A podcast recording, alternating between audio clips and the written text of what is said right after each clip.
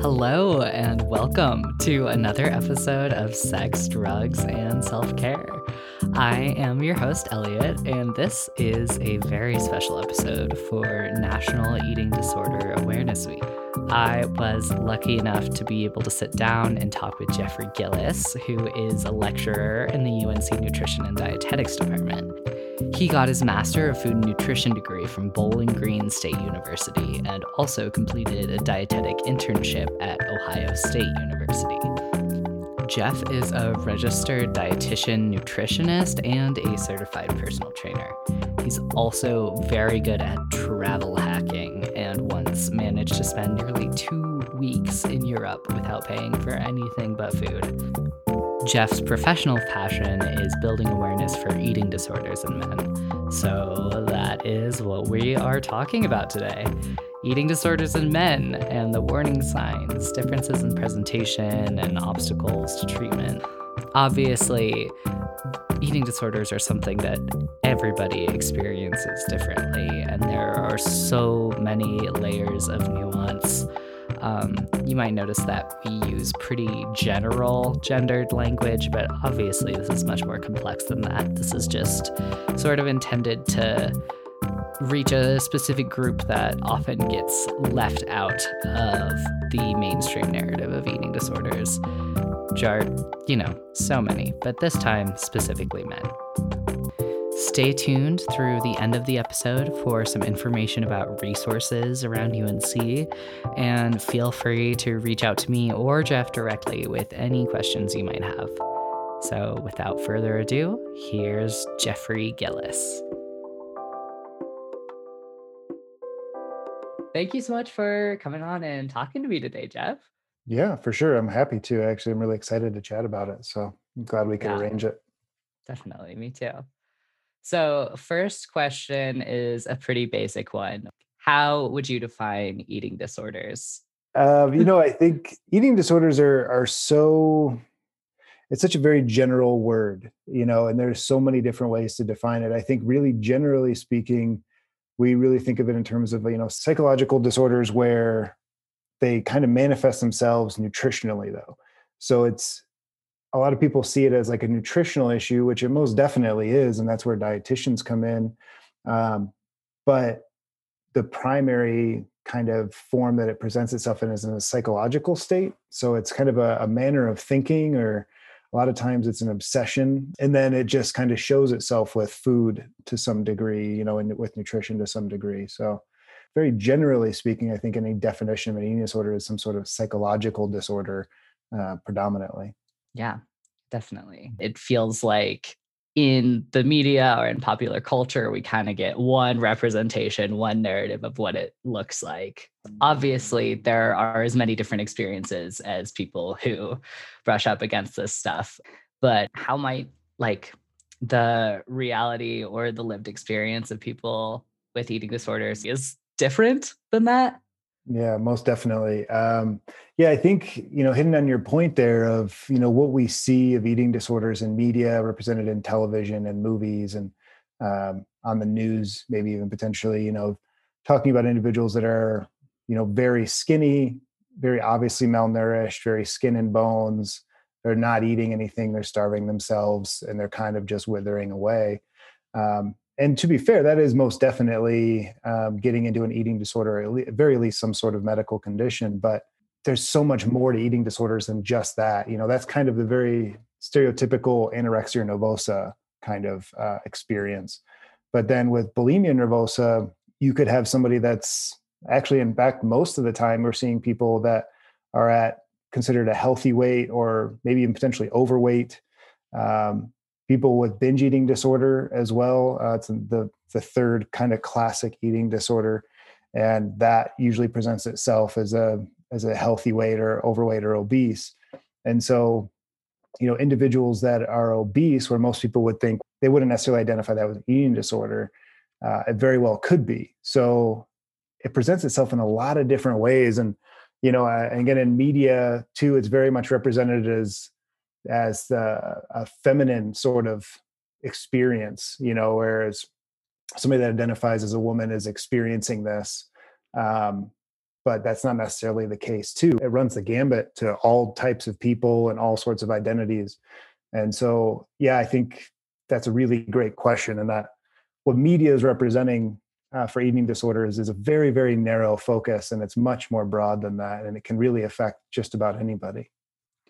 Definitely. Yeah. And I feel like that idea that it's only, you know, that one type of person. I know so many people who have struggled with eating disorders, and either nobody takes them seriously or people are kind of like, oh, hey, you're doing really great. You're getting healthy if they are like at a larger size to begin with. Yeah. And yeah, so yeah, that's actually that's even a whole other conversation. You know, when people people sort of unknowingly enable an eating disorder in somebody.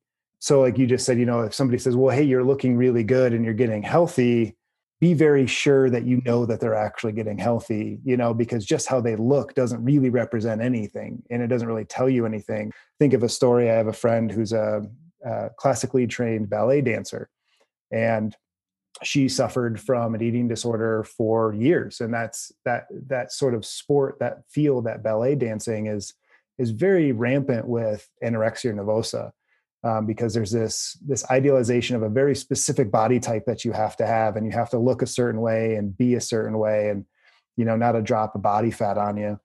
And so i think she she had told me a story once where she was in the height of her anorexia, yeah, anorexia nervosa, and it was really bad. And not eating anything and eating very little throughout the day, and and only even taking little sips of you know whatever it was, Mountain Dew or even just water. Um, and then somebody commented, "Oh, you look great. Though. Like you know, you you look great. Like everything you're doing, whatever you're doing, keep it up." And it's like, oh, like that that was the worst possible thing you could say to somebody in that state. Um, because that just sort of validated what she was doing, which of course is a really unhealthy behavior.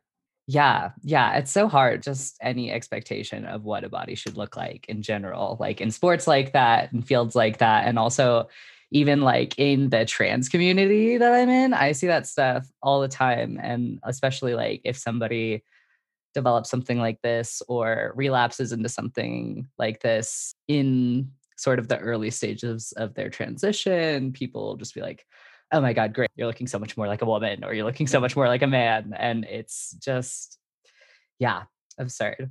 But yeah. I know you work um, with raising awareness around men with eating disorders. Mm-hmm. Would you say that eating disorders present any differently in men? Yeah, uh, you know, they can present in similar ways. So it's not to say it's always different. You know, there mm-hmm. definitely is this spectrum of how it presents. But um, typically with um, men, where we're seeing is more of an obsession with muscle mass growth and things like that. So whereas individuals identify as a woman are maybe experiencing more of the restrictions and getting closer to that anorexia nervosa side of the spectrum um, because media is telling them hey be skinny and be this sort of really petite figure which is only one possible represent, representation of you know the the feminine figure. Whereas men are are given this sort of push towards being ripped and being more the bodybuilder type and you know, like Ryan Gosling and Ryan Reynolds stuff, you know, like that. Like that's what a man is, you know, and that's the representation that we're sent um, very directly and indirectly in media. And so what we're seeing in individuals that are men are that they tend to become more obsessed with lifting, more obsessed with that side of things, um, and striving for the perfect physique, very similarly to what women would do with anorexia nervosa, but it's just on the different side of it. So you know women with anorexia nervosa are striving for a physique that's really petite and tiny where you know the quote unquote classic feminine figure uh, whereas men are pushed more towards the classic masculine figure of having a lot of muscle definition and a muscle size even um, and low body fat and six pack eight pack abs you know stuff like that. And so typically what we see is there's a disorder known as muscular dysmorphia uh, it's also known as bigorexia because uh, it's kind of like anorexia, but it's they're striving to be bigger, you know, mm. muscularly.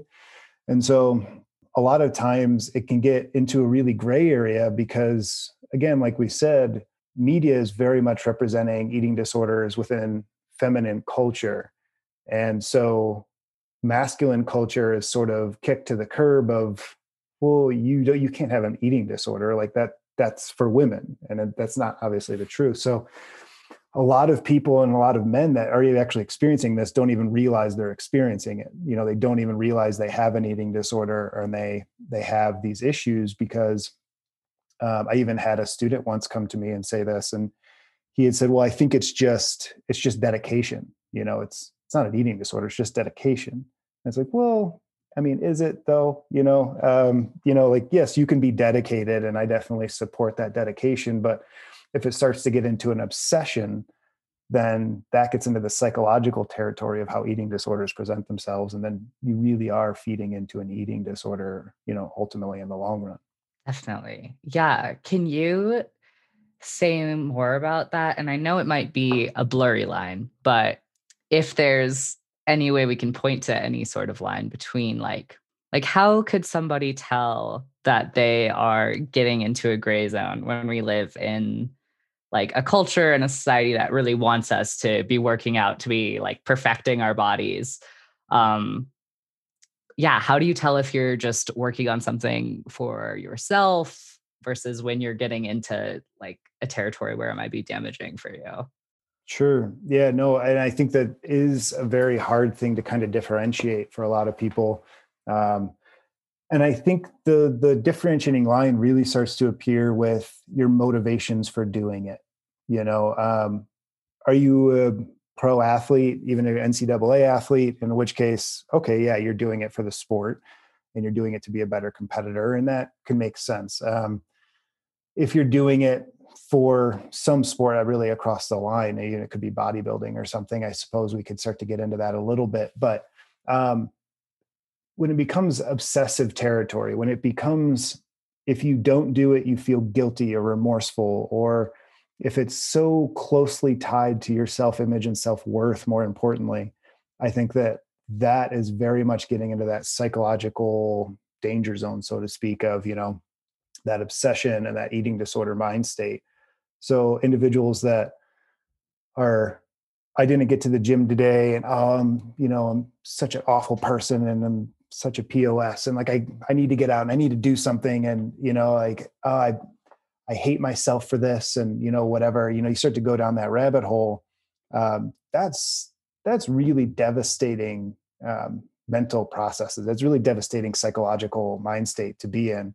Um, and then it sort of creates that obsession that that need to do it. So i think if you enjoy doing it and it can be a part of your identity most definitely but if it's a part of your self-worth if it's a part of um, the quality of life that you experience almost in a way like if you don't do it it will be devastating. I think that that is really an eating disorder or at least psychological disorder to some degree. So, you know, like bodybuilders, like you have to be in the gym. You have to be doing this if you want to strive for that. Um, and I think you almost have to have an obsession over it. But also, nobody said that bodybuilders don't have eating disorders. So, um, in fact, I think the vast majority of bodybuilders do. And so, or have some sort of psychological sort of imbalance. And I don't know, I'm trying to be careful with the words I use there, but um, you know, some sort of psychological disorder um, in the sense of how you view yourself and how you view your self worth and um, that sort of thing. So, you know, if it was like, if a bodybuilder is just like, well, I love the competition of it and, you know, they treat it as a sport, then okay, I guess. Um, if it starts to get into abusing food in some way, an obsession over food in some way, you know, of like a very regimented diet, uh, super strict, you're not allowed to do this or this. You know, you have these these really hard set rules of you can't do this and you can't do that. That's most definitely getting into eating disorder territory. Um, and eh, you know, I think a lot of people, unfortunately, a lot of men can easily get into that because of the strive for that masculine physique and i think that's that's where a lot of people don't necessarily see um, you know what somebody that might be trained to look for it would see. Right definitely. I feel like it's got to be so hard with those things that are so tied to your body being such a specific way because your body goes everywhere with you and then you gotta mm-hmm. it just becomes everything. So those are some unique ways that men might like experience eating disorder what challenges do you think they face uniquely in seeking help or seeking treatment or even identifying that they need that in the first place yeah i think even identifying that they they need it is a huge thing um, and so this is something that I've experienced. Um, there's also an eating disorder known as orthorexia. Um, mm-hmm. And that's what I've experienced in my past. And I didn't ever realize I had it until years later. So, you know, it's one of those things that's really hard to notice. And so, what my experience was with it, just to give some background, I had um, I graduated with my undergrad in business, and I, I was looking for um, looking for a job in advertising, and I was really wasn't able to find anything. Um, and it was it was right during the recession, so there was no jobs available, um, and I just I couldn't get ahead. And it was, you know, anybody that leaves college looking for a career, it's a stressful time. It's what am I going to do with my life? You know, what's the next step, and and all that. And so I kind of reevaluated and decided I wanted to go back for kind of a health related field. And I decided I didn't really want to go back to school though. So I became a personal trainer and kind of self self study program, became a personal trainer. Moved out to Arizona because Arizona just sounded cool at the time. I, I knew nobody there. I'd never been there before in my life. I was like, yeah, Arizona, let's go to Phoenix. Sure, why not? Um, I was 22. It sounded sounded fun. It was mm-hmm. exotic. And so I moved out there, knew nobody. I had a job lined up, but didn't have any friends, didn't have any family, didn't know the territory. Um, and then very quickly, when I got out there, my job fell through. I was a personal trainer at at a, a, a gym that has now gone bankrupt, um, Bally's Total Fitness. But and that didn't work out, and so I lost my job. And I had made a couple friends through work, but the couple friends that I made had decided to move back home like a week or two after I met them And so they're like, we're moving back to Michigan. And I was like, okay, sure. Uh, so I lost kind of the friends that I had built. Um, I was in a romantic relationship with my girlfriend back in Ohio um, before I moved out there, and we had split up when I moved out. And so then I kind of lost that aspect. And I went down this path of I didn't really have much control over anything anymore. I didn't feel like I had a lot of control over anything. So I lost my job. I lost the friends that I made. I lost my girlfriend. I had no friends or family to fall back on. I was I ended up getting a job at Target, um, and not to bash Target, but it really wasn't where I saw myself working at this time. You know, in my life, I was like, I have a bachelor's degree in business. I should be doing something more, um, and so it was a really hard time. And so I had tons of free time on my hands, and I, I wanted to be healthy. And so this was before I ever became a dietitian or even took a single nutrition class. And so I just went based off what I thought I knew about nutrition. Um, and I just was obsessive over what I ate and when I ate. I ate it every three hours on the hour mark. So I wouldn't even allow myself, you know, to eat at two hours and 50 minutes. It was three hours exactly every day. And then I was exercising two or three times a day because I just had nothing to do. And so I was like, well, I'm just going to be healthy and I'm just going to finally get my life in order and I'm going to finally be healthy now. And I would go out and exercise a ton and I'd be eating now looking back it was very hypocaloric meaning it was very low calories i wasn't getting enough calories for what i was doing um, and i was eating quote unquote all the things that i thought were healthy course now looking back they weren't necessarily the healthiest things but at the time it was like well yeah this is what health is and so i would eat these, these health foods and my mom came out to visit um, maybe a month after this all kind of was going on. And she actually told me, she's like, I'm actually really worried about you. Um, and I was like, why? She's like, you're really skinny. You're losing a lot of weight. And I said, I'm just healthy. You know, don't worry about me. Worry about yourself. You know, I'm worried about you. You don't worry about me. You know, um, and so it was very much a deflection. It was very much an avoidance of the topic. It was this mindset of, no, I'm just being healthy. I can't possibly have a problem. Like that, those things don't align. Um, but that's what orthorexia is it's an obsession with healthy behaviors.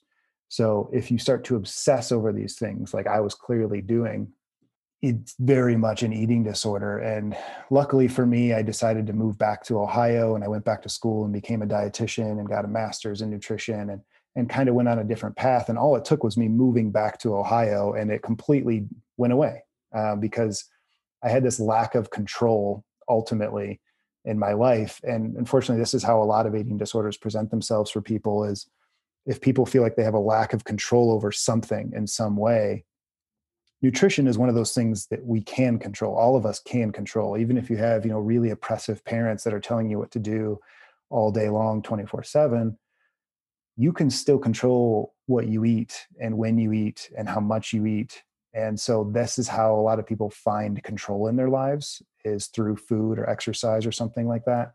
And that is ultimately how eating disorders, um, from my experience at least, have presented themselves. But yeah, it's so getting back to the point with that, I didn't even know I had an eating disorder. So there's a certain amount of education to talk about what orthorexia even is, you know, and talk about that side of it.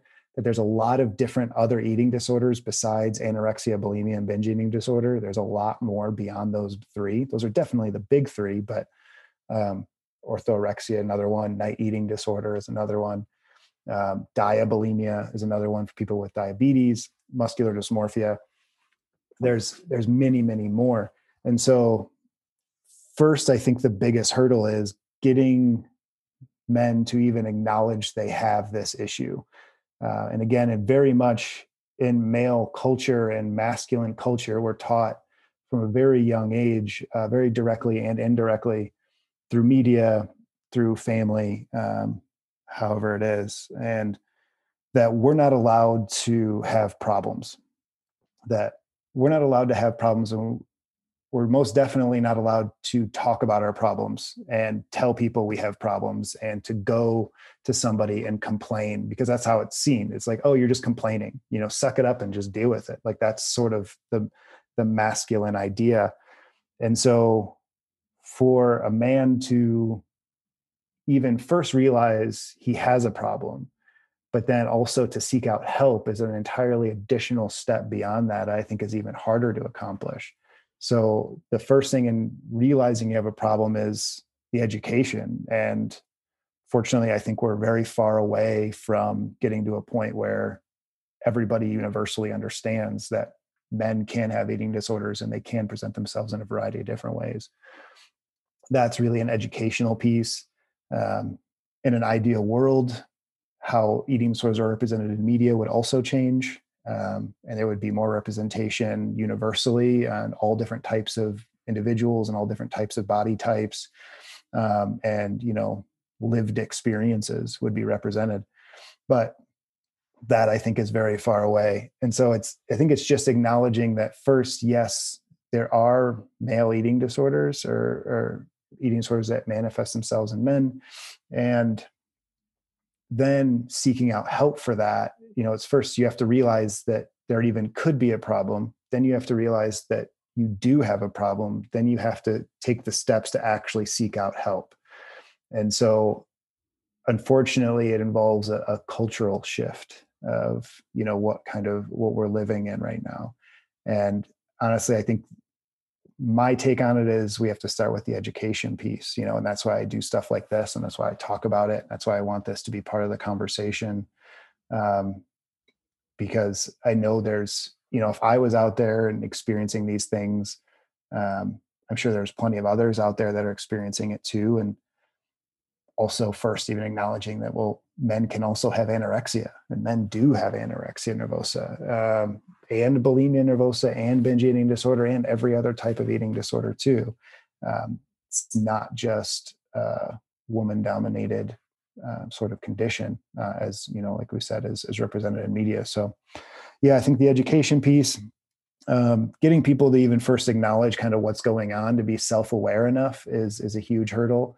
And then trying to remedy that trying to figure out well what's what are the reasons behind this condition showing up like this? What are you know for me it was a lack of control in my life. And so my solution was to move back to ohio and that worked for me. And go back to school and have more regimented life and be around people that i love and that love me and that helped a lot. But um, other individuals might not have that opportunity so we kind of have to address first that it's even happening and then we can kind of build up from there more of like a grassroots kind of thing Yeah, absolutely.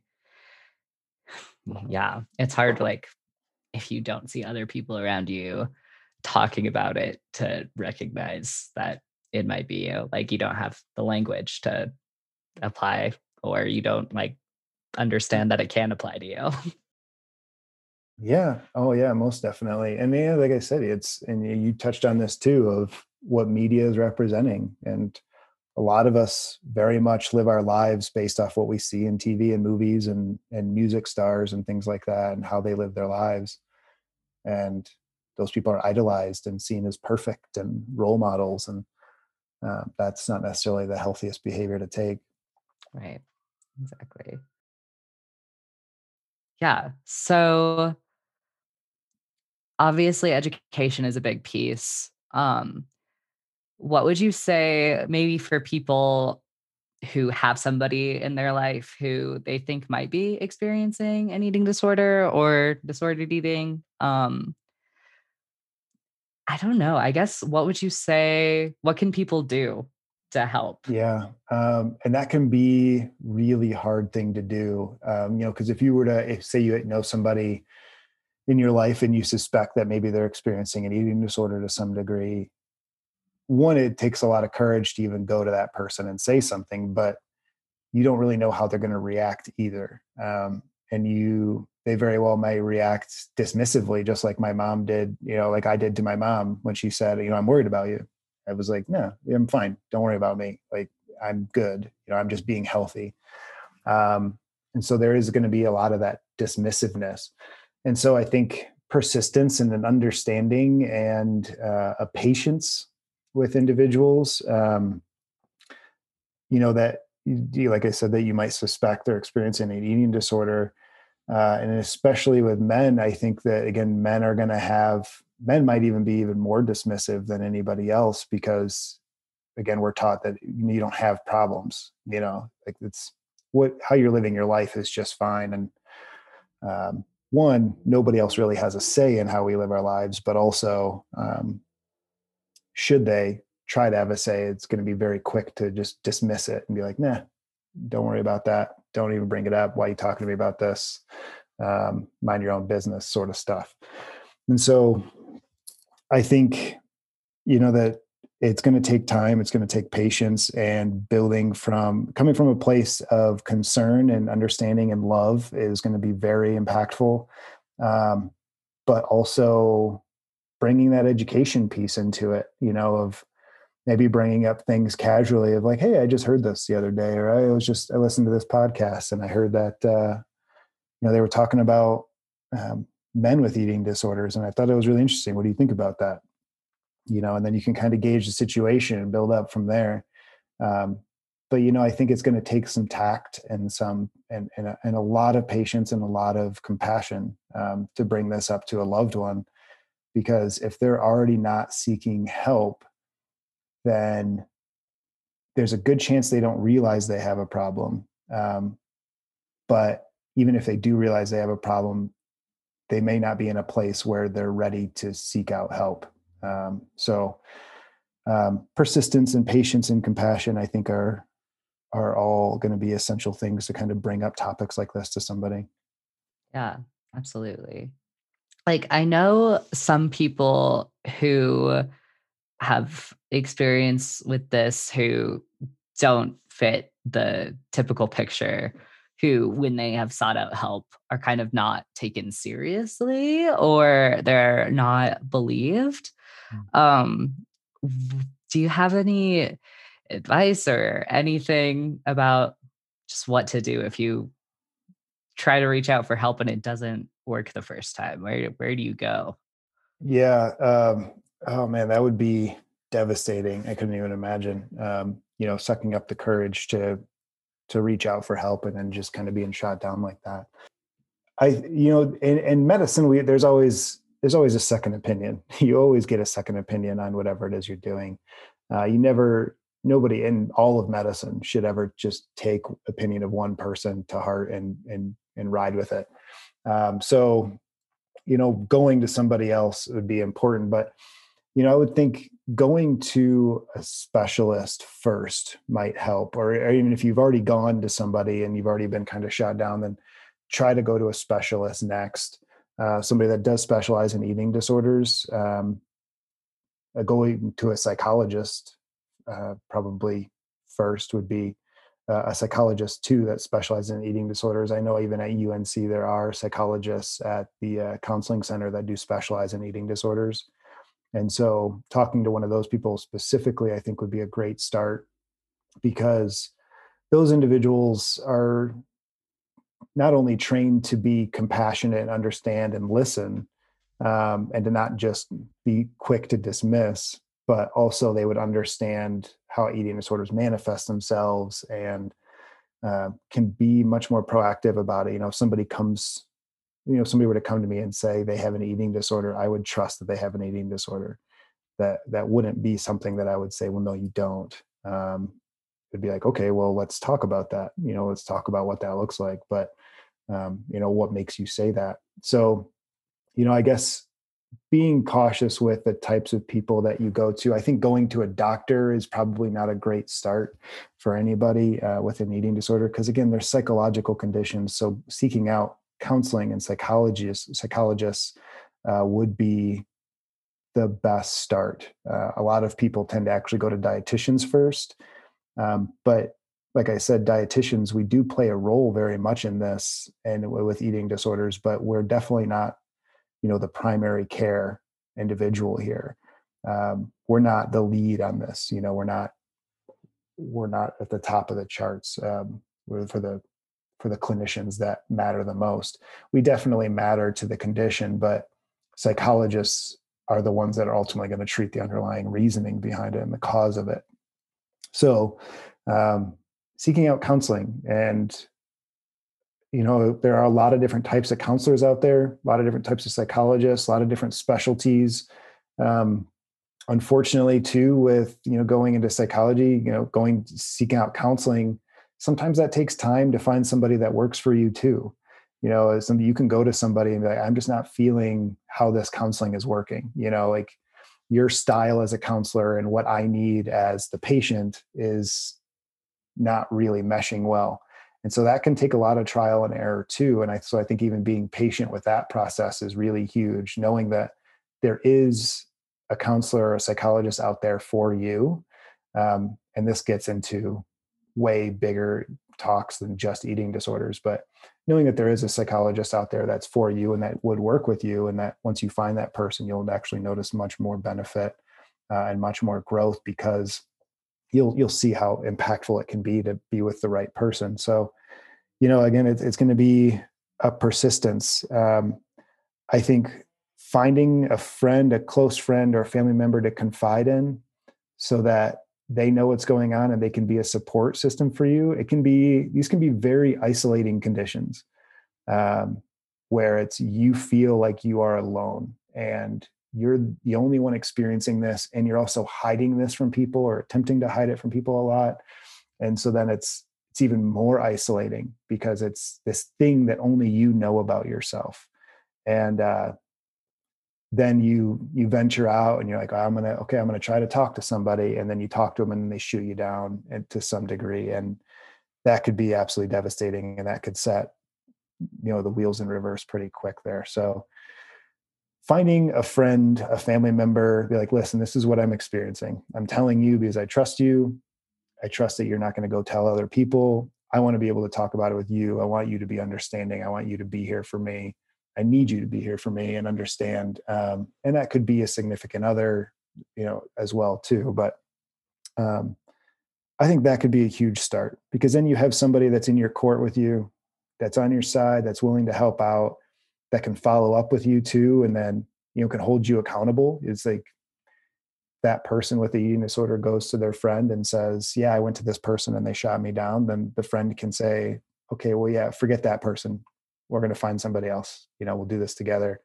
Um, i think that camaraderie and that again that's really where a lot of that compassion comes in and caring i think that can go a long way. So i yeah, as soon as you said that, it's like, well, that, that would be demoralizing beyond belief. But I think that would it would just have to take some time, you know, to know that know that giving up is not the answer right now, um, and not just accept the fact that this is how it's going to be. Um, there is somebody out there to help, and it's just it just might take some time. Yeah, absolutely. Mm-hmm. Yeah, and it's so hard too because when you're first reaching out for help about anything, if you've been struggling with it for long enough, recovery and healing can seem really, really scary. And like a lot of times when you first reach out for help, you're not totally sold on getting better yet. So when somebody's like, ah, nope, it's really easy to just take yep. that and run with it. Yep. And just go, okay, yeah. great. Uh, I guess I'm just going to not ever talk to anybody again about this. Yeah. right. For sure. Yeah. That's, uh, be, it's, it's a really hard process. You know, again, there's really nothing that's super easy about eating disorders um, from the psychological side or the nutritional side. But, but yeah, the, the isolation of it and the, the trying to seek out help and kind of venturing out and testing out those waters and then realizing that they're not as welcoming as you were hoping they were going to be um, you know and that's why i think that if you have that support structure in your life to some degree like a friend or a family member that you can confide in then that can go a long way to kind of keep the wheels in motion and keep you moving in the right direction. definitely um, do you have any advice or thoughts for people who might be the support systems support people for um, people, maybe men specifically, who are struggling with eating disorders. Because I think because it has such a high mortality rate, I think it's kind of something that people tend to freak out a little bit when they're handed and they don't know what to do with it. Yeah, you know, the that support side of things. Um, yeah, you know, I guess I can think about if I was in this position, um, of course, you know, the, there's the education piece of just understanding what are eating disorders and how do they present themselves, and knowing that it's not just somebody that could, you know, just be healthy. It's not just somebody being healthy. It's, um, or even thinking they're healthy. It's it's very psychological. It's very tapped into the psyche, and so first, I think that that needs to be understood you know that this is a psychological thing. It's not something they can control. This is not something that somebody's consciously really doing. Um, you know consider it to be a voice in your head for all intents and purposes um, that's saying this is what you should do. This is what you should do right now. And it's just coming from a a place in the mind that's not necessarily thinking perfectly logically or or, um, or rationally so I think understanding where eating disorders are coming from and that they can exist in men, and so that if if a man does come to you, uh, whether you are man or woman uh, or non-binary, you know, it doesn't matter. You know, um, be understanding and realize that men can have eating disorders, and that if they were to come to you with that, one know that there's a lot that actually went into that person coming to you you know that that was a lot of background work that went into that a lot of mental thought that went into that. That's not just something somebody just jumps into. So they've already given it a lot of thought. They've already had to evaluate that even that there is a problem within them in the first place which takes a lot in and of itself.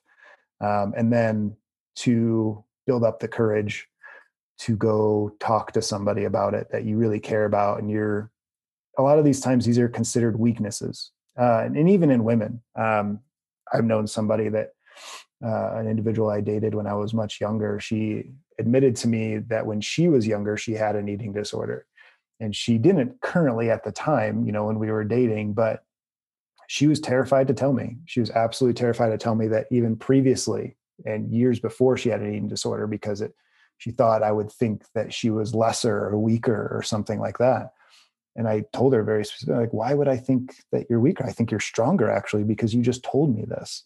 Um, you know that takes a lot of courage to have to say this to somebody and admit this to somebody, and so that helped a lot. I, I, I watched her sort of calm down after she said that, or after I said that to her.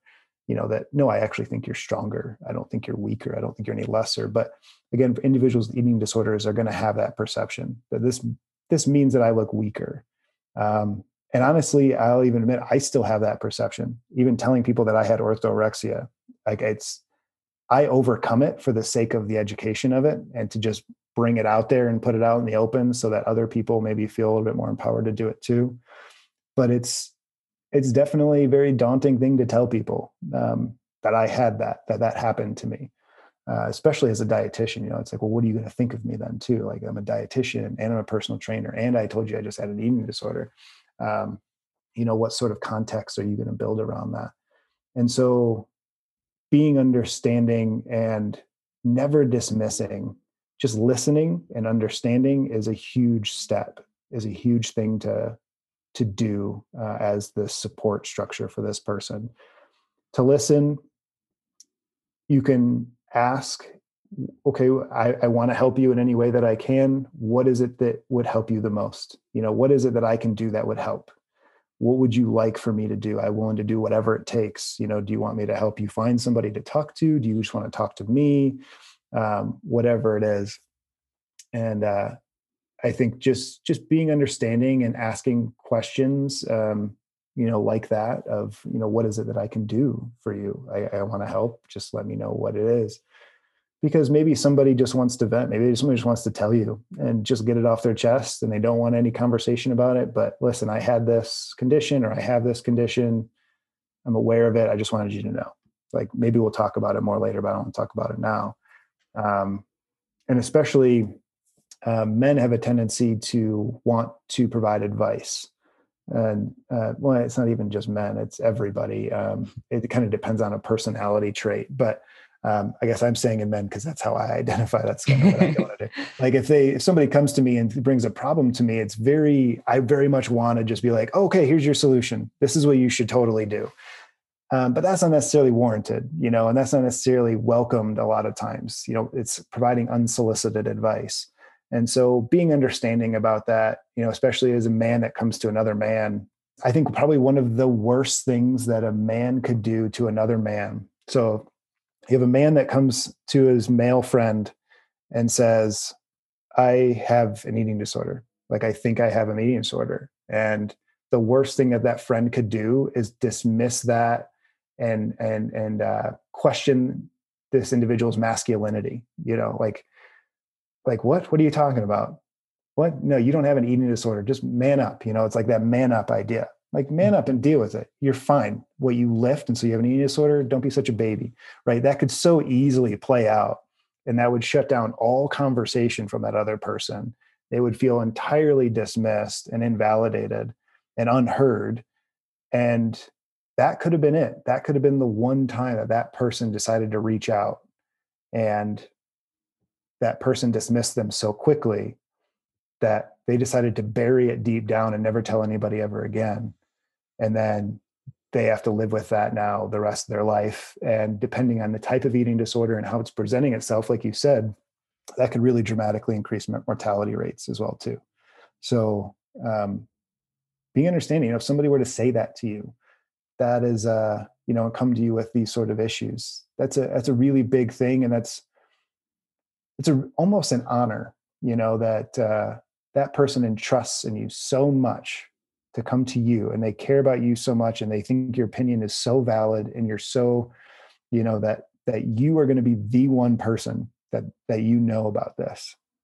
Um taking that responsibility seriously i think can go a very long way. Yeah absolutely I think that's it for the questions I had prepared. Um, is there anything else that's been on your mind or that you want to talk about? Any final thought? Sure. You know, I, I think that um, I think, you know, it's all been discussed at some point, you know, up to this point now, but knowing that men can have eating disorders and knowing that they can, that even just lifting a lot can be getting into eating disorder territory. Um, it's not necessarily to say that somebody that lifts a lot has an eating disorder but somebody that lifts a lot could have an eating disorder you know and so it's not necessarily a given but it is something that is is definitely a possibility um, and that eating disorders are very serious conditions and they can be very life threatening conditions and again they are very psychological and that these things should be treated and and and and um, you know discussed but with somebody that's a, a mental health professional you know with a psychologist uh, a counselor to some degree.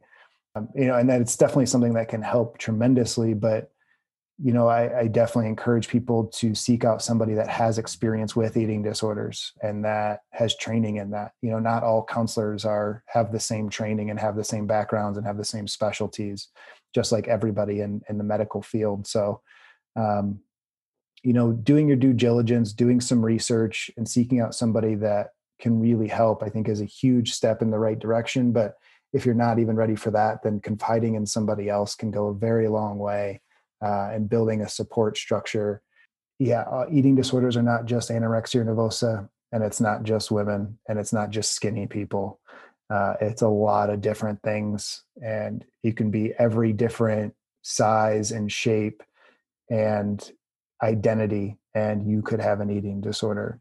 And so especially in our media today with what the media is pushing on us very much so and, and it's changing a bit you know we're getting more into having plus size models and things like that and having models aren't just represented as just really skinny individuals um, you know people that have more of uh, different figures and different body types presenting themselves and different people being represented in television and movies. And that's going a long way now but it's we're still pretty far off from where it needs to be. So i think a big thing is understanding the effect that media has on us is probably one of the biggest things that most people don't actually realize and choose to completely ignore.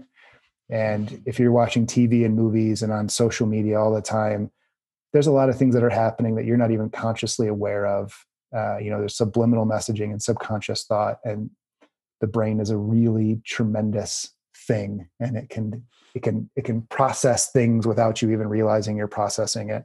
And so knowing that this stuff is really not necessarily helping and you know to, being on facebook and, and twitter and tiktok or whatever it is aren't necessarily doing us any favors. Um, in terms of this this mental attitude that we have towards life and towards ourselves. So um, being aware of that i think the first step again like with all this is an awareness and um, you know if if there are people out there that are listening that are experiencing this that identify with this that identify with um, you know hey maybe maybe that maybe that is um, what i'm experiencing or something like that then know that there are a lot of other people out there that are experiencing it too and you're not alone in it and you deserve to not have to deal with that just like everybody does. So there are plenty of people out there that want to help that are trained to help in the right ways and all it takes is for you to seek them out and even at unc specifically you know the counseling center is an amazing amazing resource.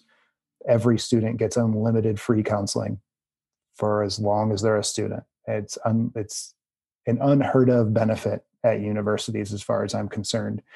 And especially to have individuals on staff that are, you know, experiencing eating disorders and the wide breadth of of experiences that that counseling center kind of provides, I think is is huge. And so take advantage of that opportunity because once you're out of UNC and you get a full-time job, you know, obviously that's what we're kind of hoping all all for that we can get careers and move on. But um, you know you might have to pay for services like that and you're going to have to seek it out in a very different way and go through insurance and do a lot of other things and it becomes much, a little bit more of a hassle. So um, i definitely want to push for the psychological center or well there's the psychological services and the counseling center as well too. Yeah absolutely. Great. Well thank you so much for being willing to talk about this and be vulnerable with your own experiences. I think yeah i think and hope this will help a lot of people. Yeah. Like, yeah. Well, and, and thank you for setting it up. This was uh, it's fun to chat about. So if you ever, if anybody has questions that they email to you, you're always welcome to divert them to me, and I can help you know answer anything that that I'm qualified to answer. So.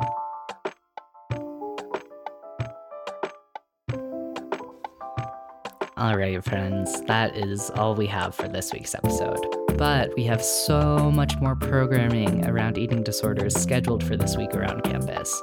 Whether you're personally affected or want to learn how to support someone who is, or whether you're just interested in the topic in general, you can find more about what's happening on our Instagram page at UNCO underscore CPE. I want to thank Jeff again for coming on and sharing his experience because it's really hard stuff to do and so, so cool that he was willing to do it.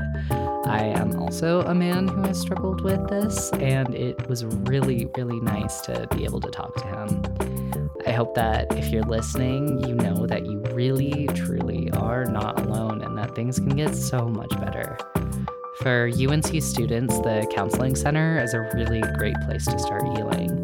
Individual counseling is available, and the Dialectic Behavioral Therapy Skills Group is also a great fit for folks who are struggling with disordered eating. The closest community resource for eating disorders is the La Luna Center in Fort Collins, and the Emily Project also offers telehealth options for treatment, so you can do things from a distance. This podcast is brought to you by the University of Northern Colorado's Center for Peer Education and was recorded in Greeley, Colorado by Jeffrey Gillis and Elliot Sutton. Editing and mixing by Elliot Sutton. Our incredible theme music was very kindly written by Cole Ramirez. You can find more of his stuff on SoundCloud at Cole Ramirez. I know this was a heavy one, and if you're still listening, I just want to say thanks. You are such a real one, and I hope you learned something. Maybe possibly had some fun, maybe at least had some some thoughts. Um, and if you want to share any thoughts or questions, seriously do reach out. We would love to hear from you. Stay cool, stay healthy, and stay safe out there. I love you. Bye.